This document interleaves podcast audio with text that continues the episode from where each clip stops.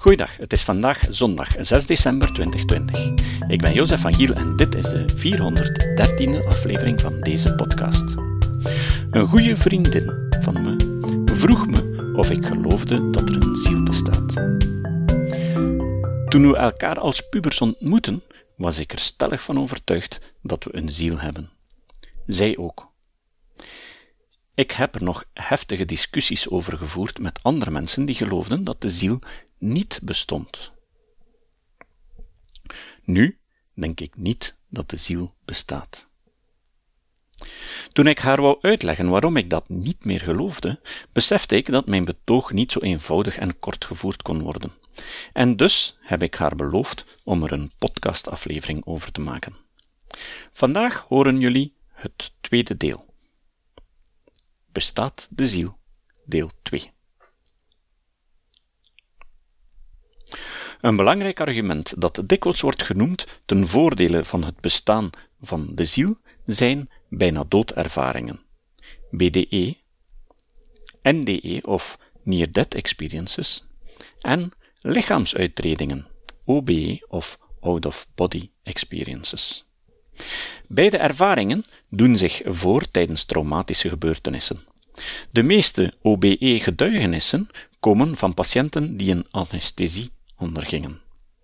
Gerald Woerlee behandelt dit punt zeer grondig in zijn boek.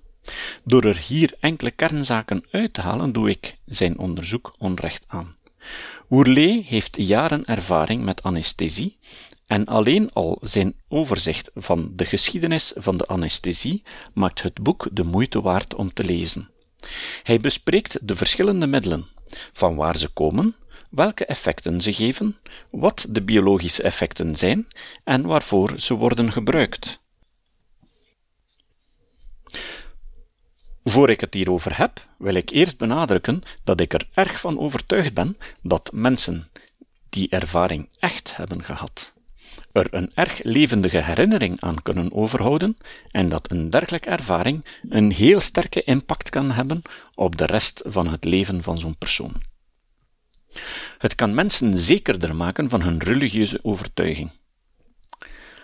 Maar de vraag is of hun interpretatie van die ervaringen ook echt zijn wat ze lijken te zijn.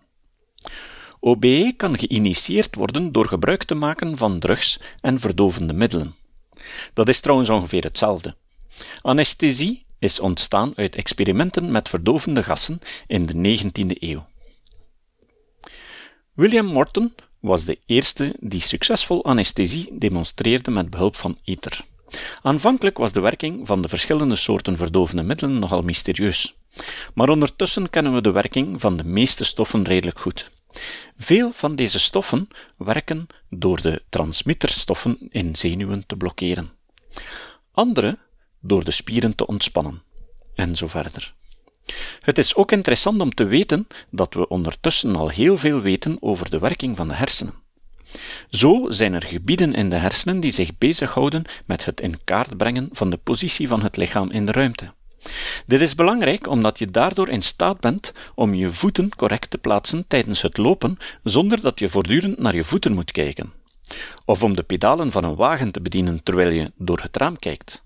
Met je hand je hoofd te krabben in het donker of een tennisbal die veel te snel vliegt om continu te volgen, toch feilloos met een raket te raken. Deze functies werken door voortdurende communicatie tussen de ledematen en het brein. Wanneer die communicatie, als gevolg van anesthesie echter, wegvalt, zullen de hersenen proberen om zelf een beeld te vormen van die locatie van het lichaam. Op een bepaald ogenblik kan dat leiden tot het gevoel dat men buiten zijn eigen lichaam treedt maar dat uit het lichaam treden is enkel een illusie, omdat het brein in de war raakt doordat het geen signalen meer krijgt van de rest van de lichaamsdelen en daardoor zijn eigen realiteit creëert. De kunst van goede anesthesie is om de patiënt net genoeg te verdoven, maar niet te veel. Er wordt voortdurend gemonitord om op de rand van bewustzijn en bewusteloosheid te laveren. De patiënt mag niets voelen, maar tegelijkertijd mag hij niet zo diep gaan dat virale functies uitvallen. De ervaringen van uittredingen zijn dan ook eerder te plaatsen in de periode dat de patiënt gedeeltelijk bewust is en zich daardoor vage ervaringen herinnert, in combinatie met ongewone ervaringen als gevolg van de anesthesie en die zaken combineert tot een consistent geheel. Herinner u dat Elisabeth Loftus ons wist te vertellen dat ons geheugen dikwijls herinneringen opbouwt op basis van samengestelde flarden. Die herinneringen kunnen enorm levendig zijn, vooral als het over ongewone ervaringen gaat. Het probleem is dat de levendigheid van een herinnering niet veel zegt over zijn waarachtigheid. Ook dat weten we uit het onderzoek van Loftus. En al zeker niet als die ervaringen opgedaan werden onder invloed van verdovende middelen. Anesthesisten zijn hard bezig met zoeken naar die grens tussen bewustzijn en bewusteloosheid om de impact van de verdoving zo klein mogelijk te maken, maar tegelijk vermijden dat de patiënt lijdt aan de operatie. En in sommige gevallen wordt de patiënt half uit zijn verdoving gehaald om diagnostische redenen, in het bijzonder tijdens ingrepen aan de ruggengraat. Dan worden aan de patiënt allerlei vragen gesteld en de patiënt is perfect in staat om die op een zinnige en logische manier te beantwoorden. Maar toch, wanneer hij volledig wakker is, herinnert hij zich niets meer van deze gesprekken. Als de immateriële ziel betrokken was in zo'n gesprekken, dan is het moeilijk om te verklaren dat die ziel zich niets meer herinnert, want een materiële ziel kan niet beïnvloed worden door materiële chemische stoffen. Het is echter veel eenvoudiger om dit te verklaren doordat de hersenen in zo'n situatie verantwoordelijk zijn voor deze dialogen. De hersenfuncties verantwoordelijk voor de reactie en voor het korte termijn geheugen zijn dan wakker, terwijl de functies die het lange termijn geheugen activeren bewusteloos zijn. Maar omgekeerd kan ook, afhankelijk van welke soort drugs er toegediend worden. Met curare, een verdovend middel dat oorspronkelijk ontdekt is als het gif van een kikker waar indianen hun gifpijlen mee invreven. Het is een spierverslapper. Hiermee kan een lichaam volledig verdoofd worden terwijl de hersenen nog actief zijn. In sommige operaties wordt er dan specifiek voor gezorgd dat de rechterhand van de patiënt niet verdoofd is, zodat de patiënt door in zijn hand te knijpen vragen van de chirurg kan beantwoorden. Uittredingen worden regelmatig gerapporteerd bij gebruik van curari, wat niet verwonderlijk is, aangezien het brein signalen kan uitzenden naar het lichaam, maar die signalen krijgen geen respons en het brein krijgt ook geen signalen terug van het lichaam. Er is ook een natuurlijk fenomeen dat een gelijkaardige ervaring heeft: slaapparalyse. Slaapparalyse is een toestand waarbij je s'nachts wakker wordt en je het gevoel hebt dat je vastzit in je bed. Sommigen voelen ook een druk op de borstkas. Het kan een heel traumatische ervaring zijn. Als het dan pikdonker is, probeert je brein te interpreteren wat er gaande is op basis van de gebrekkige waarnemingen. De hersenen fantaseren de gaten ertussen. Sommige mensen besluiten daaruit dat ze ontvoerd werden door buitenaardse wezens. Of vroeger, toen buitenaardse wezens nog niet zo populair waren, dachten ze dat ze verkracht werden door de duivel. Ondertussen weten we wat slaapparalyse is. Wanneer je slaapt, tijdens de droomfase, wordt het lichaam afgekoppeld van de hersenen om te vermijden dat je dromen ervoor zorgen dat je lichaam ongecontroleerde bewegingen gaat maken en zo jezelf in gevaar brengen. Slaapwandelen is een voorbeeld waarbij het mechanisme niet goed werkt. Maar als je dan wakker wordt, meestal midden in de nacht, en de slaapparalyse nog actief is, kan je niet bewegen en krijgen je hersenen niet de correcte signalen van het lichaam. Bij gevolg zullen de hersenen zelf een werkelijkheid proberen op te bouwen met behulp van de informatie die dan ter beschikking is. Ook door een elektrische prikkeling van de gyrus angularis is het mogelijk om een uittreding kunstmatig op te wekken. Dat werd toevallig ontdekt bij onderzoek naar epilepsiepatiënten. Hersenoperaties worden normaal uitgevoerd zonder volledige anesthesie, zodat men voortdurend feedback aan de patiënt kan vragen en op die manier vermijden dat men vitale delen beschadigt. Wanneer de chirurg tijdens een hersenoperatie de gyrus angularis prikkelt, heeft de patiënt plots het gevoel dat hij buiten zijn lichaam treedt. Wanneer de prikkeling stopt, stopt de uittreding. Om te onderzoeken of uittredingen echt zijn, hebben onderzoekers in operatiekamers opmerkelijke voorwerpen en teksten verstopt boven kasten, op plaatsen die niet zichtbaar zijn voor iemand die gewoon op de vloer loopt of in de operatietafel ligt, maar wel door een ziel die zou uittreden en zijn eigen lichaam van bovenaf zou zien. Er heeft nog nooit enig persoon met een uitredingservaring over deze voorwerpen gerapporteerd. Een betere uitleg is dat de patiënt op dat moment niet helemaal bewusteloos is en flarden informatie ontvangt via de ogen en oren en door de verdoving een zweverig gevoel krijgt als gevolg van het uitvallen van signalen vanuit het lichaam en daarmee in zijn hersenen een werkelijkheid creëert die achteraf erg levendig kan blijken. Er wordt gezegd dat patiënten de ervaring krijgen op momenten dat er geen hersensignalen worden geregistreerd. Maar de patiënten rapporteren nooit tijdens de uitreding, maar achteraf. Het is echter heel moeilijk om een herinnering nauwkeurig te koppelen aan een tijdstip, en het is dus veel waarschijnlijker dat de ervaring op een ander moment tijdens de operatie gebeurde. Maar er zijn nog meer problemen met zo'n uitredingen. De patiënten rapporteren dat ze van alles kunnen zien en horen vanaf hun positie buiten hun eigen lichaam als immateriële ziel. Maar dat is een lastig probleem. Om te kunnen zien, moet je lichtstralen opvangen op een netvlies. En niet zomaar.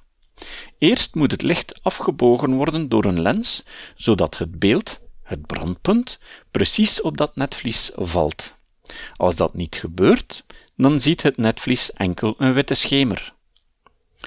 Je krijgt een beeld in je ogen of in een fototoestel, omdat alle licht dat op de lens valt en afkomstig is van eenzelfde punt, zo afgebogen wordt dat het op één punt op het netvlies terechtkomt. Opdat de uitgetreden ziel zou kunnen zien in de materiële wereld, moet ze dus ook in staat zijn om het licht door haar ogen of wat daarvoor kan doorgaan, te manipuleren, af te buigen. En als licht op die manier afbuigt, dan moet dat zichtbaar zijn voor mensen die er rondstaan en toevallig in het verlengde kijken van die ziel, waardoor die ziel niet helemaal onzichtbaar kan zijn. Je zou tenminste een beeld van die ziel moeten krijgen dat vergelijkbaar is met wat je ziet als je door warme lucht kijkt. De geest kan natuurlijk heel klein zijn. Maar in dat geval zouden patiënten minstens moeten gerapporteerd hebben dat alles er gigantisch groot uitziet, inclusief hun eigen lichaam. En dat doen ze niet. Maar ondertussen zijn er onderzoeken geweest waarbij men voortdurend gevoelige camera's opstelde in operatiekamers. En men is er nooit in geslaagd om een ziel te filmen. Ook gehoor is een materiële ervaring. Geluid zijn drukgolven die door de lucht bewegen. Gehoor is een vlies dat trillingen van de lucht volgt en via een aantal mechanismen omzet in elektrische signalen die door zenuwen naar de hersenen worden gebracht. Horen betekent dus dat de ziel met materiële moleculen kan interageren. Maar dat is tegenstrijdig aan het feit dat ze zich ongehinderd zou kunnen verplaatsen door de lucht en door muren. Nog een probleem met de ziel is het volgende. Ze zou voortbestaan als het lichaam er niet was. Maar dat zou betekenen dat de ziel ook bewust moet blijven tijdens de slaap of tijdens een volledige verdoving. Ik ben zelf twee keer onder volledige narcose geopereerd aan mijn trommelvlies. Ik herinner me nog dat ik door een verpleegster in slaap werd gebracht door middel van een mondkap waaruit verdovend gas kwam. Ik herinner me dat als volgt. De verpleegster gaf uitleg over wat er zou gebeuren, en dan zie ik die mondkap die ze naar mijn neus en mond brengt. Het volgende moment lig ik in een draagberry. Ik schrik en zeg dat ik nog wakker ben. Maar blijkbaar was de operatie al voorbij. Ze had meer dan vier uur geduurd. Maar voor mij heeft die tijd niet bestaan. Ook tijdens een gewone slaap verlies je dikwijls het tijdsbesef.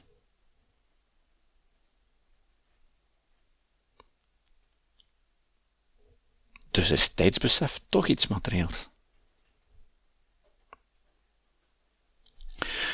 Vooraleer ik afsluit, moet ik nog iets zeggen over bijna doodervaringen. Deze ervaringen zijn erg verwant aan uittredingen, en sommige patiënten hebben een ervaring die beide combineert. Het typische aan een bijna doodervaring, en die anders is dan een klassieke uittreding, is dat de patiënt een ervaring heeft waarbij hij door een lange, donkere tunnel lijkt te worden gezogen en aan het einde van die tunnel licht ziet. De gelovige patiënt interpreteert dit als zijn reis naar het hiernamaals, en dat licht is het hiernamaals. Dit verschijnsel is vrij goed te verklaren vanuit neurologische effecten. Door zuurstoftekort aan de ogen of de visuele cortex ontstaat een tunnelvisie. Men krijgt steeds een nauwer gezichtsveld. Het is ook opmerkelijk dat patiënten die ervaring uitleggen op basis van hun religieuze overtuiging. Voor mensen uit Abrahamistische religies staat God aan het einde van de tunnel. Hindoes zien hun eigen goden en boeddhisten zien de weg naar de reïncarnatie. Daar kan je twee verklaringen voor geven. De eerste is dat er ergens een systeem is dat, afhankelijk van de religie, die je meestal van je ouders meekreeg, de zielen geselecteerd worden om naar de hemel, het nirwana of de eeuwige jachtvelden te gaan. De andere is dat mensen naar verklaringen zoeken voor een ervaring op basis van hun eigen geloof. Het is ook interessant om te weten dat er vele psychische aandoeningen zijn die aangeven dat de ervaringen van NDE en OBE waarschijnlijk te verklaren zijn vanuit de werking van de hersenen. Zo hebben epilepsiepatiënten soms tijdens de aanvallen uittredingservaringen. Ze hebben ook meer dan normale religieuze ervaringen. Religieuze ervaringen kunnen trouwens opgewekt of onderdrukt worden door een sterk magnetisch veld aan te brengen ter hoogte van de temporale kwap. Door magnetische velden kan men bepaalde gebieden van de hersenen niet destructief stimuleren, wat het erg interessant maakt om de functie van bepaalde delen van de hersenen te onderzoeken. Deze techniek wordt TMS genoemd, Transcranial Magnetic Stimulation. Ik denk dat veel profeten uit de geschiedenis mensen waren met epilepsieaanvallen. In de tijd dat we nog niets van anatomie en van de hersenen kenden, moet het zeer indrukwekkend geweest zijn om iemand een epilepsieaanval te zien krijgen. Het lijkt dan alsof de persoon plots bezeten wordt door de Heilige Geest of een demon. Als die persoon dan wat verwarde uitspraken doet, dan zijn de toeschouwers geneigd om daar een diepere betekenis achter te zoeken. Als die epilepsiepatiënt dan ook zelf een uittredingservaring heeft en daar daarna over gaat getuigen, wordt het erg lastig om als toeschouwer niet mee te gaan in de verklaring dat deze persoon een heilige of een bezetene is. De orakels bij de oude Grieken waren maagden die boven een heilige plaats gezet worden, dikwijls een plaats waar giftige dampen uit de grond kwamen. Maar wisten de Grieken veel? Door die dampen gingen deze meisjes hallucineren en wartaal spreken, waar de toehoorders dan een diepere betekenis achter gingen zoeken. Het is van alle tijden. Vandaag zoeken complottheoristen diepere boodschappen achter de wartaal van Trump. Patiënten met het Cotard of wandelend lijksyndroom leven in de overtuiging dat ze dood zijn. Dit is het gevolg van dysfunctie van bepaalde delen van de hersenen. Sommige patiënten bij wie de verbinding met een ledemaat misloopt, zijn ervan overtuigd dat dat niet hun eigen ledemaat is, en sommigen zouden niets liever hebben dan dat voor de rest gezonde ledemaat te laten amputeren. Als je alles samenlegt, stel je vast dat je, om het bestaan van een immateriële ziel te aanvaarden, je een hoop veronderstellingen moet maken en specifiek moet pleiten om voor alle fenomenen een uitleg te kunnen geven. Als je echter het scheermes van Occam toepast, dan stel je vast dat het allemaal eenvoudiger wordt als je ervan uitgaat dat er geen immateriële ziel is. Sommige mensen vinden dat erg. Want als er geen hiernamaals is waar je beoordeeld wordt, is het hek van de dam om een zondig leven te leiden. Dat is op zich geen argument om te geloven dat het hiernamaals zou bestaan. Het is wel een argument om te geloven dat geloven in een hiernamaals een goede zaak zou zijn. Heel veel mensen geloven in geloven, zelfs overtuigde atheïsten. Ze denken dat mensen slecht worden als ze niet meer geloven. Maar ze geloven vooral dat het goed is voor de anderen, voor henzelf niet. Dat valt wel mee.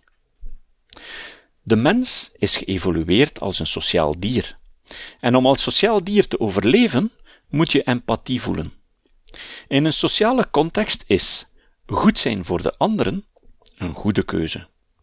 Aan iemand die overtuigd is dat die hemel noodzakelijk is om mensen op het rechte pad te houden, vraag ik dan: Wat zou jij doen als je morgen zwart op wit de bewijzen krijgt dat het hieraanmaals niet bestaat?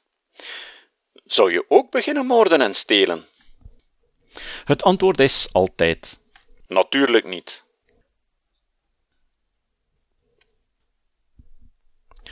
Buiten stoppen met naar de kerk te gaan en andere religieuze verplichtingen volgen, veranderen de mensen niet veel aan hun manier van leven op het moment dat ze tot dat soort inzichten komen. Dat mensen denken dat geloven goed is voor anderen, maar dat ze dat zelf niet nodig hebben, heeft alles te maken met de fundamentele attributiefout waarover ik het al dikwijls had in vorige afleveringen. De eerste keer in aflevering 12. Wil je nog meer weten? In 2014 heb ik een vierdelige reeks lezingen door Johan Braakman over leven na de dood opgenomen voor deze podcast. De link vind je op de notitiepagina. Het citaat. Het citaat van vandaag komt van Susan Ertz. Susan Ertz was een Anglo-Amerikaanse schrijfster. Ik vond het citaat in het hier veel geciteerde boek van Gerald Woerlee. Ertz zei: Miljoenen mensen verlangen naar onsterfelijkheid, maar weten niet wat gedaan op een regenachtige zondagnamiddag. Tot de volgende keer. Dit was de podcast Kritisch Denken. Vergeet niet om alles kritisch te behandelen, ook deze podcast. Voor verdere informatie over deze podcast, links en voor de tekst, surf naar www.kritischdenken.info. Als je deze podcast belangrijk vindt, kun je me steunen door anderen warm te maken ook eens te luisteren. Stuur een e-mail naar vrienden met een link naar de website en plaats de link in de handtekening van je e-mails. Tevens kun je op iTunes deze podcast een beoordeling geven of een recensie schrijven. Of je kan op je eigen website of blog een link naar kritisch denken plaatsen.